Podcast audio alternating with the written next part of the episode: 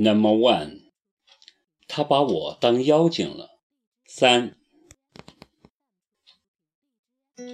真是不幸，我后来的丈夫齐树杰也是爱我爱的死去，却没有活来。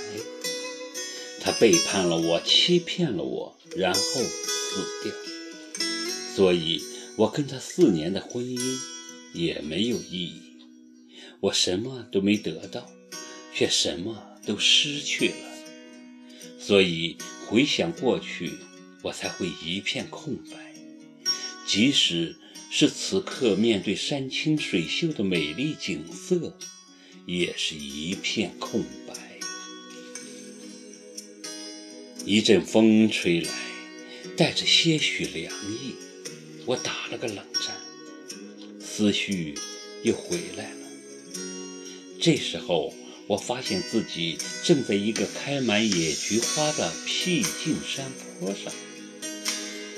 工作人员指着脚下的土地说：“小姐，就是这儿，你看还满意不？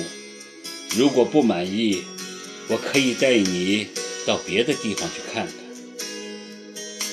我四下张望，当然很满意。这的确是一个让人安息的好地方。如果可能，我真希望在此长眠的，就是自己。可长眠的是丈夫齐树杰。今天我是来给他找墓地。想想也真是讽刺。他活着的时候，什么事情都是他帮我安排妥当。因为我是个不喜欢操心的人，女人操太多心会老得快。她也不愿意我操心，就算我有心帮忙也插不上手。现在好了，终于轮到我来安排她了，却是帮他选墓地。原来他还是信任我的，奇怪。以前怎么没觉得？突然，我的目光落在旁边的一个墓地上，那墓碑上的字让我心跳加速。爱妻叶莎之墓，叶莎，我几乎跳起来，忙奔过去仔细看碑头上的小字，那是死者的生辰和卒年的日子。七月十三日，正是齐楚杰出事的那天。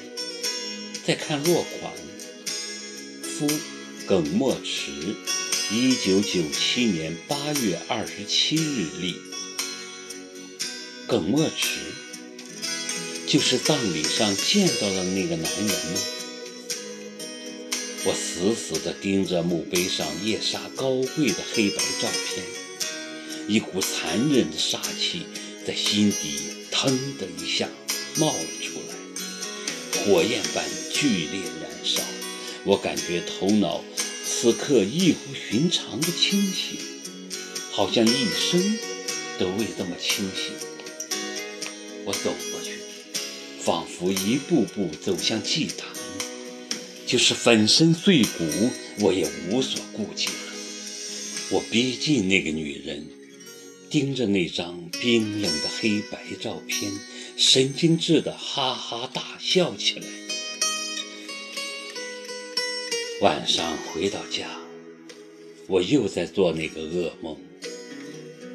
很多年前，我还只有几岁的时候，总做同样的一个梦。梦中没有具体的人物和场景，只是一种感。觉，我总感觉有人掐住我的脖子，让我无法呼吸。我拼命挣扎，喊不出，也动不了。没有人救我，没有人理睬我，只有无边的黑暗和恐惧包围着我。那种窒息和绝望，至今让我心有余悸。我一次次在梦中惊醒。泪流满面，吓出一身冷汗。很多次，我在噩梦中以为自己就那么窒息而死。我被那个噩梦困扰了很多年，加上体弱多病和营养不良，我的童年就是在不断的看病和吃药中度过。母亲曾以为我养不活，他给我算过命。算命的说我是被一个吊死鬼缠住了，说我一身的邪气，命里怕是多劫数。母亲花钱为我求了个护身符，效果好像不明显。我的噩梦一直做到十几岁，十四岁吧。那一年，我突然就不再做那个梦，家里人很高兴。以为我从此摆脱了那个所谓的吊死鬼儿，我一生都会平平安安、无病无灾的。可是我现在为什么又在做这个梦？我再次被人掐住了脖子，呼吸不了，也动弹不得，四周寂静如坟墓，没有人救我。齐树杰，我的丈夫呢？啊他在那，身边还有个女人，他们站在那个湖边，冲我挥手呢。我努力想看清楚那个女人的面容，可是看不清，中间隔了个湖，湖上又有雾。齐树杰，你过来，你在干什么？你为什么跟那个女人在一起？你心里只有我的。你怎么可以跟她在一起？我听见自己在喊，拼命的喊，可是他听不到。湖上的雾越来越重，渐渐的，我看不到他了。还有那个女人，我在湖这边急得哭了起来，哭着哭着，我就醒了。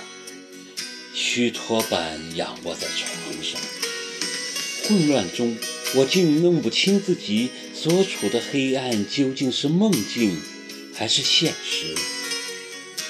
我知道，这又将是一个不眠夜。自从齐树杰出事后，失眠的恶疾就一直困扰着我。我经常在梦里见到他遥远而模糊的脸。他好像很愁苦的样子，望着我，欲言又止。他想说什么呢？